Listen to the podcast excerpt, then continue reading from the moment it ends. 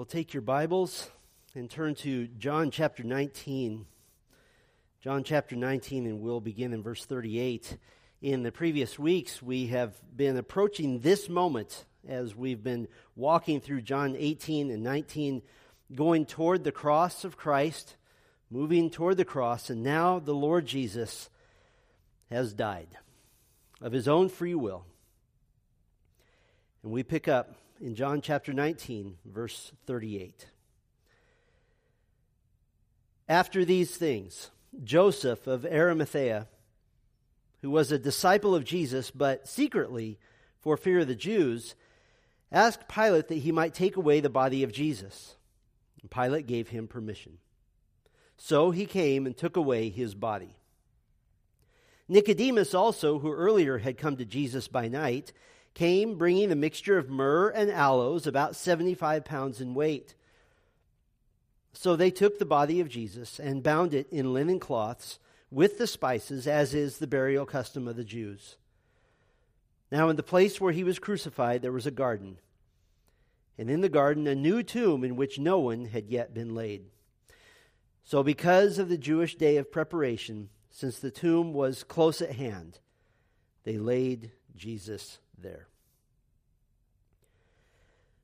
500 years earlier, in a moment upon which the fate of an entire people hung, if it went well, it meant life. If it didn't go well, it meant death and devastation for thousands upon thousands of people.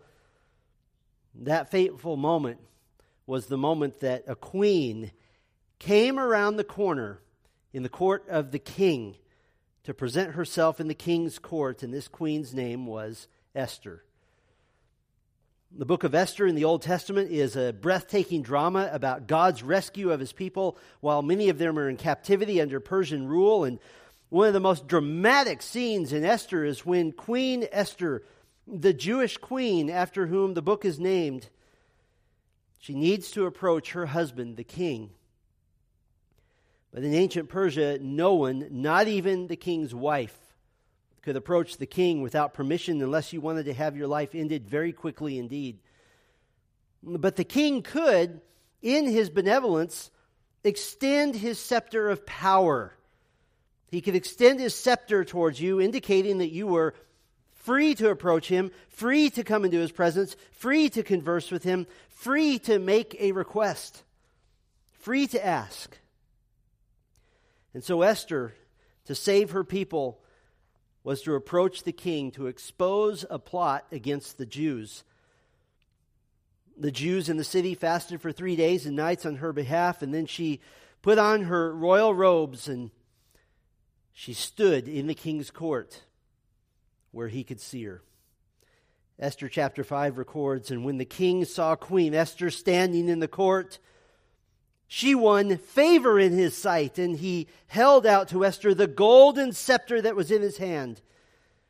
Then Esther approached and touched the tip of the scepter. And the king said to her, What is it, Queen Esther? What is your request? It shall be given you even to the half of my kingdom. Favor upon favor, grace upon grace, granted to her by a king happy to see her. Well, in much the same way, all humanity will approach the throne of God someday. Hebrews 9:27 reminds us that it is appointed for man to die once and after that comes judgment. And because of sin, we're dependent on the mercy of God to extend his scepter of grace to us. But that scepter of grace, listen, is not extended to just anyone. It's extended only to those who believe on the Lord Jesus Christ. And so you might ask, well, what must I believe? Well, in John chapters 18 and 19, we've been compiling a statement really drawn from the story itself, a statement of gospel concepts that are central, that are core to being a Christian. And so from John 18 and 19, here's what we have so far. Here's what you must believe. Jesus Christ came as a completely willing sacrifice. He freely fulfilled his Father's plan for his suffering. Because you cannot pay the penalty of your sins, Christ offered himself as a substitute on your behalf. You have sinned against God to the degree to deserve eternal punishment, and even your best intentions are not good enough. Thus, you need the payment for your sin Christ offers. For Christ has a kingdom, not of this world, and offers you a part in it. But to be part of that kingdom, you must believe Christ suffered on your behalf. Christ's suffering carried the sorrow of your sins. You must believe that Christ's death is your only option and hope of salvation. And tonight, we add to this statement you must believe that Christ truly died. You must believe that Christ truly died. Because without the death of Christ, the penalty of sin isn't paid. Without the death of Christ, we're doomed to trying to please God with our own good deeds, which will always fail because God hates the so called good deeds of wicked, sinful men. And without the death of Christ, the scepter of God cannot be extended to you. Now, all throughout history, many, many people have attempted to deny the death of Christ. In 1828, Heinrich Paulus wrote a book called The Life of Jesus, and he proposed in this book what he called the swoon theory that Jesus wasn't actually dead when he was removed from the cross. Rather, that Jesus simply was flogged twice, lost enough blood to kill most men, was nailed to a cross all day long, was speared and had the sack around his heart punctured, went into a coma. Later, he was then buried in a sealed tomb, laid there for several days, and then got up and rolled a 6,000 pound stone away and walked out. That's the swoon theory. In 1969, a New Testament scholar by the name of Hugh Schonfield wrote a book called The Passover Plot. And in the Passover plot, he alleges that Jesus enlisted the help of others to pull off what would have to be the greatest hoax of all time that the person who gave Jesus a drink on the cross was actually giving him a knockout drug. And this knockout drug would make him appear dead. And then when he was removed from the cross, he actually was just unconscious. Going all the way back to the second century, the Gnostics taught that Jesus didn't actually die, but only seemed to die, because Jesus wasn't actually human, but only seemed to be human. And in fact, based on and copying, and we might even say plagiarizing, that Gnostic heresy, which had begun to dominate false versions of Christianity in the Arab Peninsula, copying that belief, we come to a man by the name of Muhammad, writing what we know now as the Quran. And he borrowed this idea and he wrote in the Quran in chapter 4, speaking of Jesus, in fact, they did not kill him, nor did they crucify him, but it appeared to them as if they did. Certainly, they did not kill him. In other words, all the people standing around Golgotha, all the people standing around the cross, were looking at something, but it wasn't Jesus. They were all having a, a, some sort of hallucination at the same time. But Jesus didn't die. Now, why would Satan, why would the evil one all through history work so hard in all these centuries since the death of Christ to rewrite history?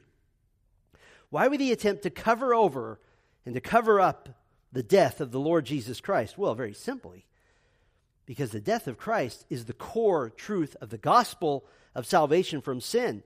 The wages of sin is death. But Romans 5, verse 6 says, While we were still weak, Christ died for the ungodly. Two verses later, God shows his love for us in that while we were still sinners, Christ died for us.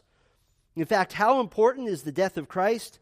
1 Corinthians 15, 3 says, For I delivered to you as of first importance what I also received that Christ died for our sins in accordance with the Scriptures. You must believe the death of Christ. And to make certain you have plenty of evidence upon which to base this belief, the Bible has amassed a massively detailed eyewitness account in four Gospels, details of the death of Christ. And the biggest evidence of all is the fact that Christ was buried. He was buried. And that's the focus of our main text this Good Friday evening in John 19, beginning in verse 38. And from this text, I'd like to give you three reasons that we are compelled, that you must believe the death of Christ. I'm going to give them to you up front. Here they are. Here are the three reasons that you must believe the death of Christ. First, God predestined Christ's burial. God predestined Christ's burial. Second, God placed Christ's burial. He placed Christ's burial. And third, God proved Christ's burial. He proved his burial, and we're going to spend most of our time on that last reason. But the first reason that we're compelled to believe the death of Christ, God predestined Christ's burial. Now, obviously, God predestining, predetermining something, such as the burial of Christ, it can only be shown if we see a Bible passage written before the actual event, right? That makes sense. Well, how about 700 years before? 700 years earlier, the great servant song of Isaiah chapter 53 prophesied in exquisite detail the coming death of Christ, in fact, down to the very fact of his burial. Isaiah 53 9 says, And they made his grave with the wicked and with a rich man in his death, although he had done no violence and there was no deceit in his mouth. Let me read that to you again. There's important details there. They made his grave with the wicked and with a rich man in his death. They made his grave. It's a word that means they assigned his grave. To whom? With the wicked. This is a plural noun, more than one. And with a rich man, a singular noun, one man in his death. Now, this is very, very important. This distinction in Hebrew is a big deal because if Isaiah is simply making a comparison between different classes of people, such as the wicked and the rich, then he would have used two singular nouns, but he didn't. He uses a plural wicked men, and then a singular, and the rich man. Jesus was originally assigned a shameful grave with the two criminals, men, with whom he was crucified. But Jesus would receive an honorable burial given the to- tomb of one man owned by Joseph of Arimathea. And so his burial in the grave of a wealthy man, a man who had influence, who had substance, a, a grave that said, this man did something that mattered, that was right, it was appropriate, it was honoring, it was worshipful. And by the way, this makes Jesus very easy to identify as the suffering servant spoken of in Isaiah 53. Who else has been crucified? Isaiah 53 5. Assigned a grave with criminals, yet given the grave of a rich man? Isaiah 53 9. Who else bears away the sin of all who would believe in him? Isaiah 53, 4, 5, 6, 8, 10, 12. And who else had lived a perfect life? Verse 9. This can only be the Lord Jesus. This is the one spoken of in the 8th century BC that God predestined even down to Christ's burial. But not only did God predestine Christ's burial, a second reason that we're compelled to believe the death of Christ, God placed Christ's burial. He placed his burial.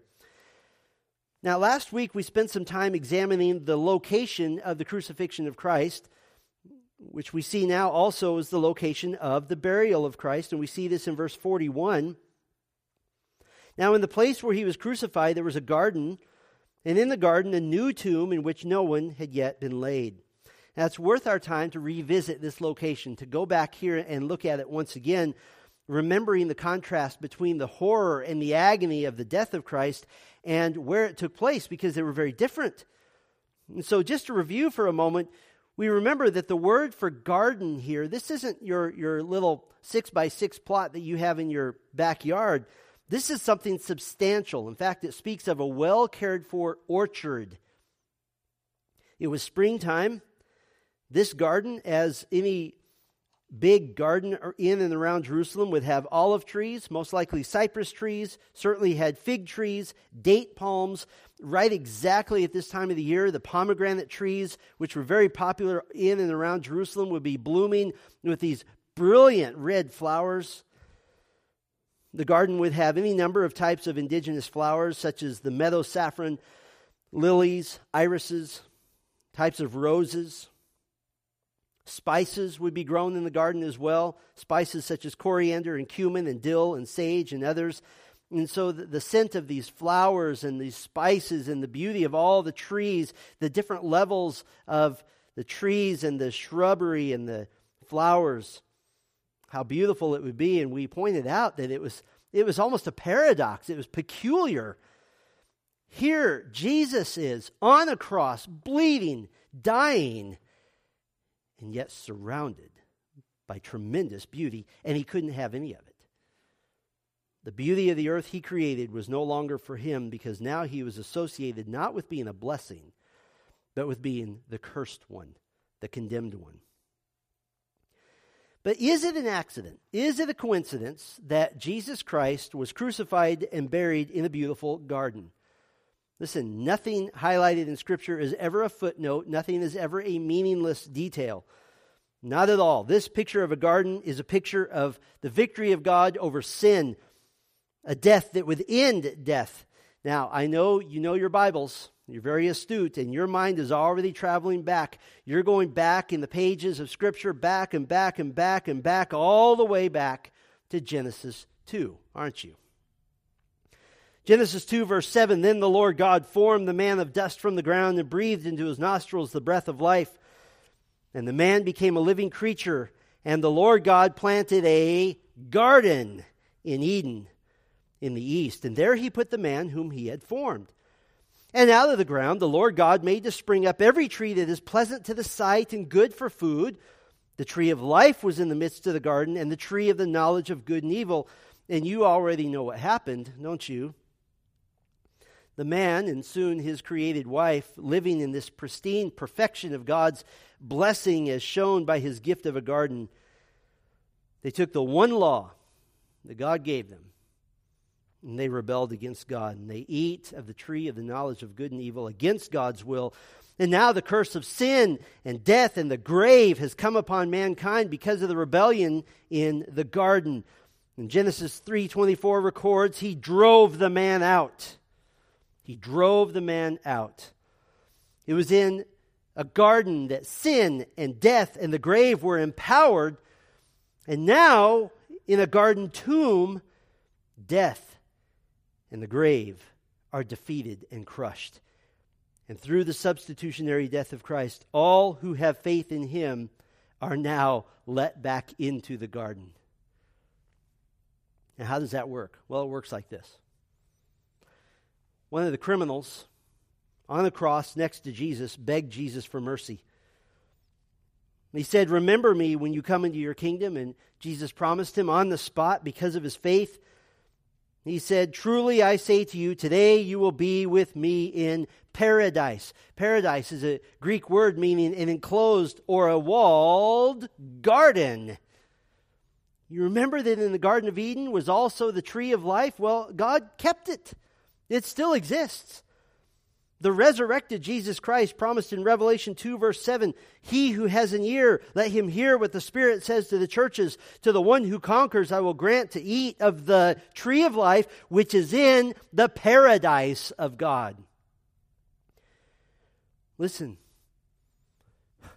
God placed Christ's burial exactly in the right place to send a very clear message that fellowship with Him was once lost in a garden, and now it is regained in a garden, such that all who believe will spend eternity in the bigger garden, what Jesus called paradise.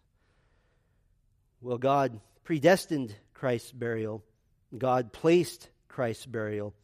The third reason that we're compelled to believe the death of Christ, God proved Christ's burial. He proved Christ's burial. Now, in the court of law, the most powerful proof is eyewitness testimony. And the character of the witness is very important.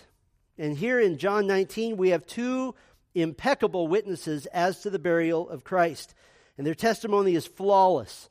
And I want to spend the rest of our time examining their testimony. And I want to give you four proofs that their testimony is absolutely airtight, it's unassailable.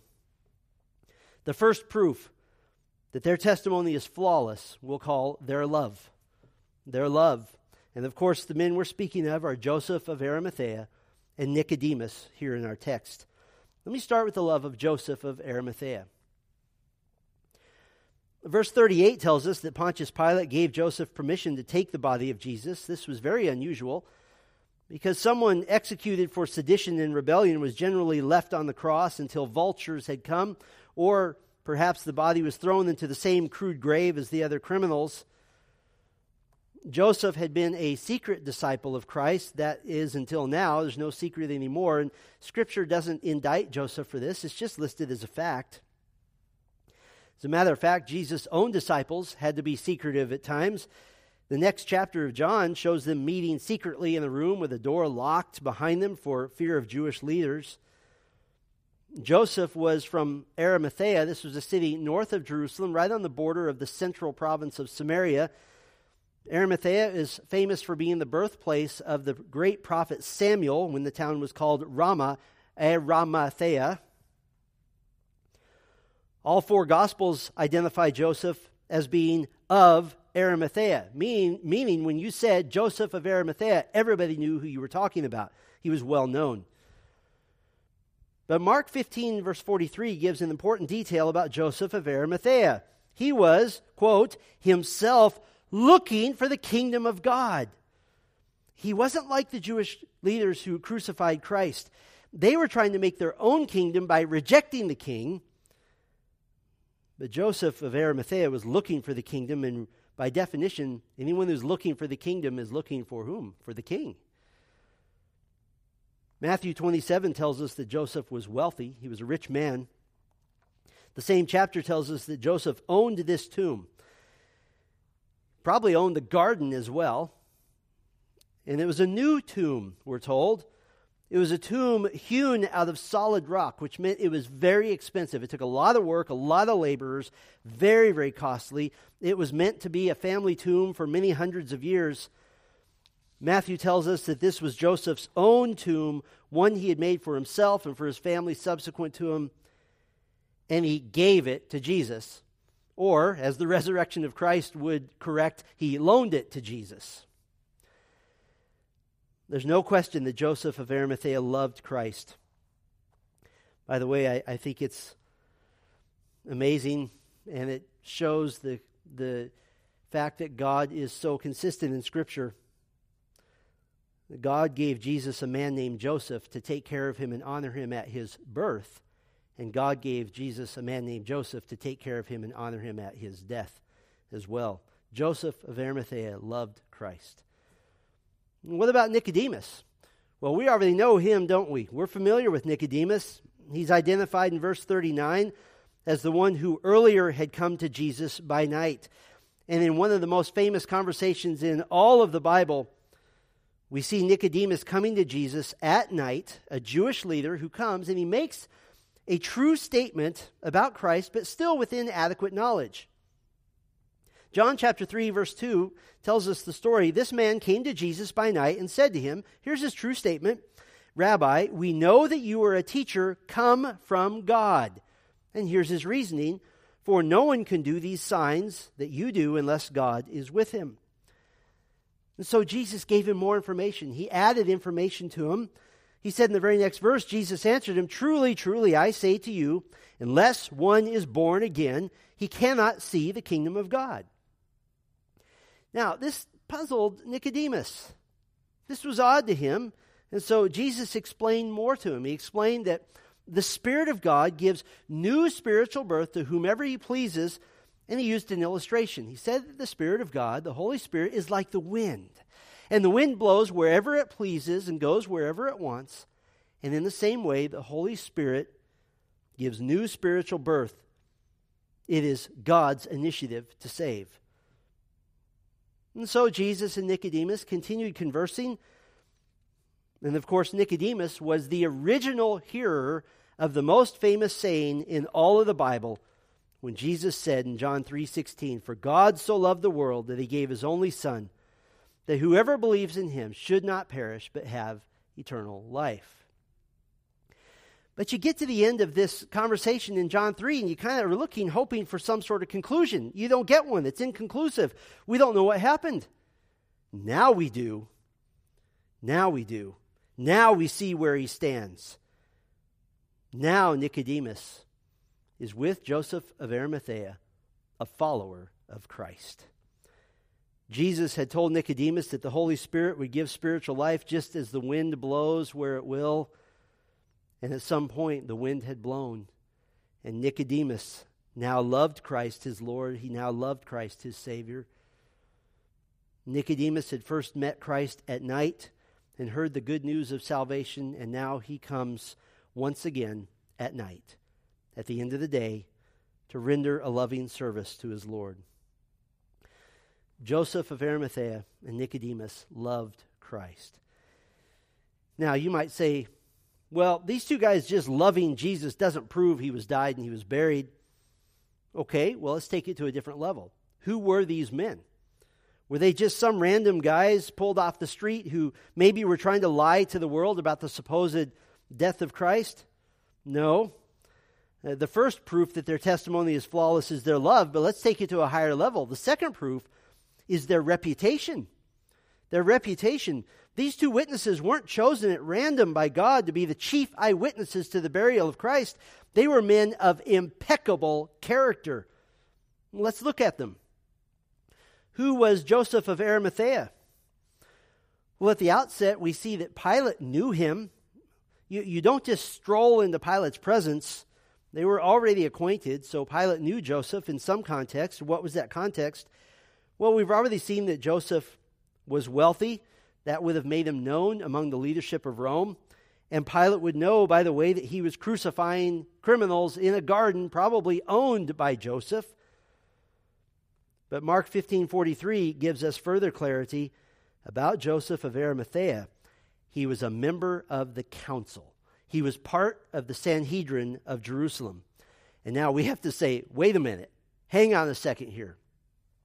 You mean to tell me that Joseph of Arimathea was there when the Sanhedrin issued a death sentence to Jesus Christ? That's right. That's right. But Luke 23 51 tells us, quote, he had not consented to their decision and action. And it gives the reason he was looking for the kingdom of God. And apparently, Joseph knew who the king was. What does this mean? It meant that Joseph made his support of Christ known at the very least through his vote of innocence, but apparently the council only needed a majority, and the majority had won the vote against Christ. But Mark 15:43 doesn't just tell us that he was a member of the council. It says he was quote a respected member of the council and Luke 23 50 says that Joseph was a good and a righteous man. Listen, the Bible never says that an unbeliever is a good and a righteous man. Th- that little phrase is the highest praise you really could give a man. The only other time that phrase is used in all the New Testament of anyone or anything being good and righteous is speaking of the Bible. Now, what does this mean? Well, it means that the wicked Jewish leaders on the council also, they might not have liked how Joseph of Arimathea voted. They might not have liked his stand for Christ, but none of them could call him a liar. His reputation was impeccable. What about Nicodemus? Well, Jesus identified him with great specificity in John 3. He called him the, definite article, the teacher of Israel. He was a recognized master of the scriptures and established religious authority. He was revered, called the teacher of Israel. He was the one looked to with the most confidence, with the most respect. In fact, he had the ear of the most respected leaders in Jerusalem. John 7, verse 50, records a, a very brief exchange with Nicodemus, challenging them and challenging their knowledge of Scripture. So, listen, you couldn't have picked two men with greater, more solid reputations to be eyewitnesses of the burial of Christ. Let me give you a third proof that their testimony was flawless. Not only their love, at a higher level, their respect, but the third proof is their motives. Their motives. These men had nothing to gain whatsoever by now proclaiming their loyalty to Christ. In fact, in a very short time in Jerusalem, it would become extremely dangerous to be a follower of Christ. They had nothing to gain, humanly speaking, by declaring themselves and potentially had everything to lose, up to and including their lives. So, what was their motive concerning the burial of Christ? Well, you be the judge. Nicodemus had met Joseph. Very likely they had already planned this, and Nicodemus brought a mixture of myrrh and aloes, 75 pounds in weight. It's about 100 Roman pounds at that time. The spices were for wrapping the body in with the burial clothes, but this was a, a very unusual amount. This was a massive amount of spices. Basically, it represented a fortune. This was like cashing in your IRA. It was that level. Very, very unusual, except in one case. There was only one case in which that amount of spices was normal, and that was when you buried a king. Nicodemus, the teacher of Israel, knowing the scriptures probably better than anyone alive at that moment, certainly would remember the royal Psalm 45 that says, Your throne, O God, is forever and ever. The scepter of your kingdom is a scepter of uprightness. You have loved righteousness and hated wickedness. Therefore, God, your God, has anointed you with the oil of gladness beyond your companions. Your robes are all fragrant with myrrh and aloes. What is their motive? Joseph of Arimathea and Nicodemus, the teacher of Israel, are honoring their king. Certainly, they're confused and shocked that their king is dead. They weren't expecting the resurrection of Christ. This amount of spices was meant to last a very, very long time. And nevertheless, they were doing what they could in that tragic moment. Listen, the testimony of Joseph and Nicodemus is flawless. Proof number one, their love. Proof number two, their reputation. Proof number three, their motives. But proof number four, most convincing of all, their actions.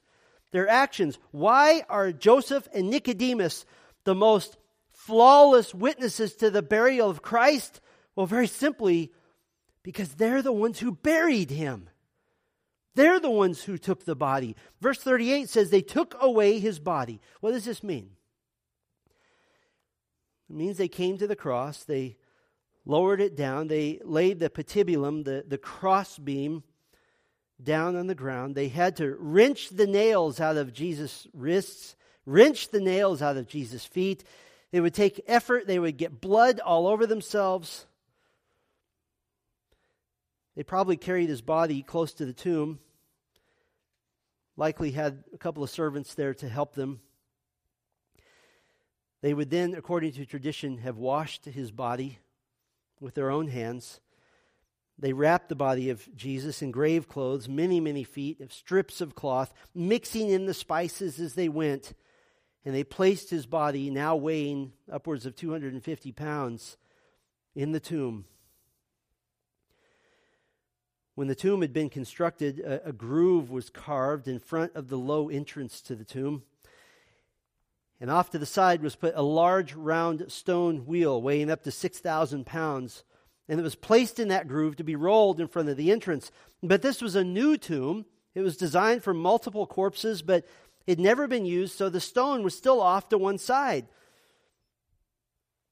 Well, Matthew 27 60 tells us that the well known the wealthy, the respected, the good and righteous member of the council, Joseph of Arimathea, and certainly with the help of Nicodemus, the well known premier teacher of Israel, that they leaned down and they braced themselves and rolled the great stone to the entrance of the tomb. And thus they sealed the body of Christ in the tomb. No living man could escape, proving the death of Christ. And listen, this was no ordinary death. Back in Isaiah 53 9, Isaiah said they made his grave with the wicked and with a rich man in his death. Death in Hebrew is plural, literally, his deaths. Now, this is what's known in Hebrew as a plural of amplification or a plural of majesty. This means that the plural is referring to a singular thing, but with an intensity, an intensified emphasis. Now, Isaiah isn't just pointing out the death of Christ, he's pointing out the supreme death of Christ, the magnificent death of Christ, the significant death of Christ, the noteworthy death of Christ. Me put it this way the death of Christ was the death to beat all death because the death of Christ purchased the death of death. Did you catch that? Listen, this is why Paul said in 1 Corinthians 15 3 and 4 For I delivered to you as of first importance what I also received that Christ died for our sins in accordance with the Scriptures. But it goes on that he was buried. Someday, when you stand before the throne of God, when you come around the corner at your death into the courtyard of the King of Kings and the Lord of Lords, and he demands an accounting. When the day of judgment is upon you, God the Father will look to the one who was slain for the sins of all who would believe, and he will check to see if your name is in the book of life. And if you have believed, if you have come to Christ, if you have believed on the Lord Jesus Christ as being one for whom he died, if you have repented of your sin, if you have humbled yourself and asked for mercy, then just like Esther entered into the court of the king, the royal scepter of God will extend to you, and you will enter the garden of God into paradise. Let's pray. Our Father, we come to you now with gratitude and thanksgiving for the, the great news, the good news of the gospel of Christ. And we are thankful to you, Lord, for the clarity with which you have made it so abundantly obvious to us that Christ died in accordance with the scriptures and he was buried. Because without the death of Christ, we are hopeless. We are without hope. We are lost. There is no payment for sin. There is no propitiation. There is no satisfying the wrath of God. Sin is not expiated, it is not taken away. And we die in our sins and we pay the penalty for all eternity, never to be paid because sin is eternal. But he did die. And he was buried and just like Joseph of Arimathea did not occupy the tomb with his name on it, instead, Jesus did. Jesus occupied the tomb with my name on it and with the name of every person who would come to faith in Christ. And so we give you thanks. And now, Father, as we approach a time to remember the body and blood of Christ, to remember his precious death, to remember the broken body and the, the, the bleeding that he endured. we pray that you would be with us at this moment in our homes, wherever we are, as we prepare our hearts to receive the Lord's table. We pray these things in Christ's name. Amen. Well, this evening, for the Lord's table, as you're gathered in your homes during this historic time in our world, I know that you long to gather together. We all miss you. We miss one another. One of the core parts of our worship gathering, really what many have said, and I, and I believe this is the high point of Christian worship, is the Lord's Supper, the remembrance of the body and the blood of Christ. But during this time when we can't gather, we can gather in spirit and in truth, right where we are, and take the Lord's table together it's not optimal, it's not perfect, but we are commanded to remember the body and blood of Christ, and so we do so now as together as we are able to be. So have your communion elements ready there before you, and we will celebrate the Lord's table together. I'd like to have us meditate on 1 Peter 1 18 and 19. You were ransomed from the futile ways inherited from your forefathers, not with perishable things such as silver or gold but with the precious blood of Christ, like that of a lamb without blemish or spot. Let's worship in song together as we prepare to receive the bread.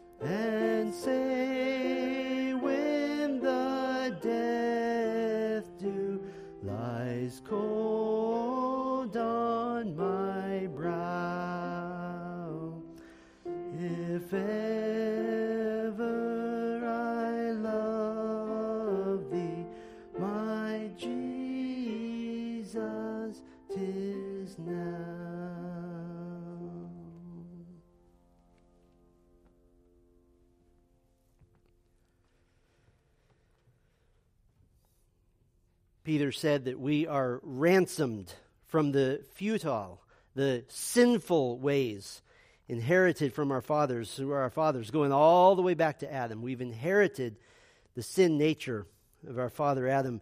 And yet Jesus ransomed us, He bought us back as we were under the death penalty, since the wages of sin is death.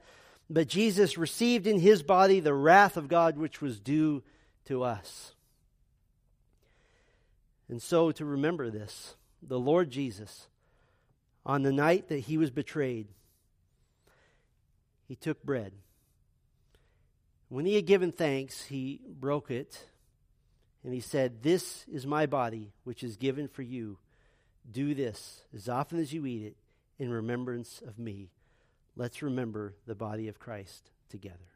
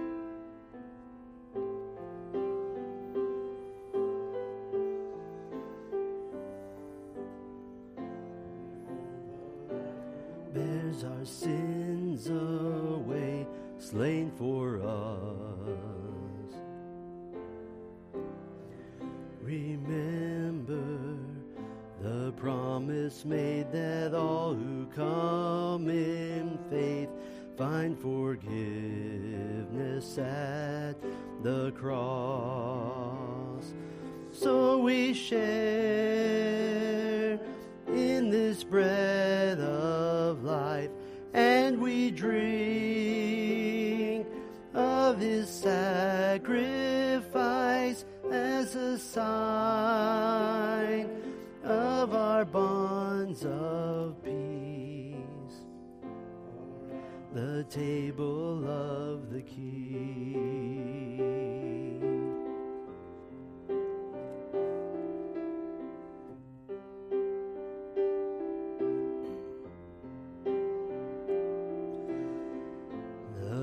Body of our Savior Jesus Christ, torn for you. Eat and remember the wounds that heal, the death that brings us life, paid the price to make us one. So we share in this bread of life, drink of his sacrifice as a sign of our bonds of love around the table of the King.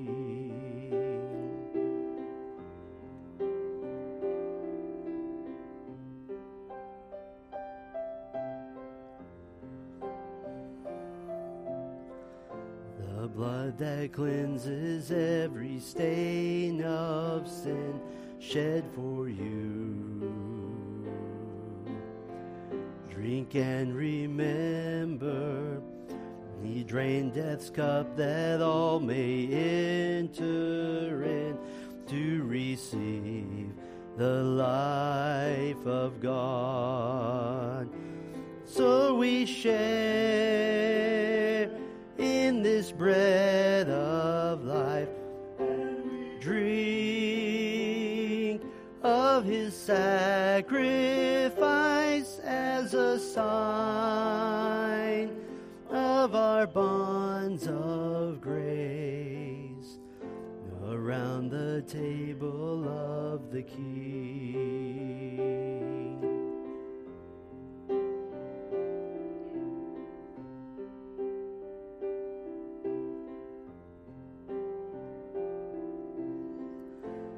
So with thankfulness and faith we rise to respond and to remember our call to follow in the steps of Christ as his body here on earth. As we share suffering, mm, proclaim Christ will come again and will join